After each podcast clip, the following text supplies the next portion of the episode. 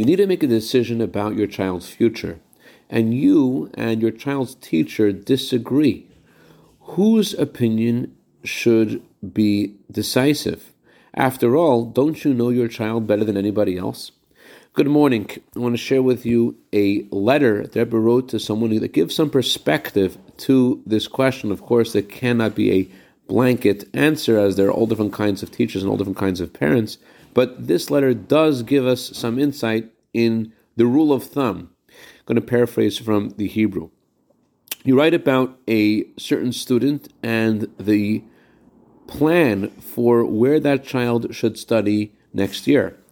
Regarding these matters, you need to get advice from the child's teachers and educators who meet the child every single day and take into consideration what they are saying because they see the child while he is studying and while he is with his friends, and they can see this without any bias. On the other hand, parents are suspect of bias because of their love for their children, and they therefore look at the matters that are going on and they see them not the way they really are.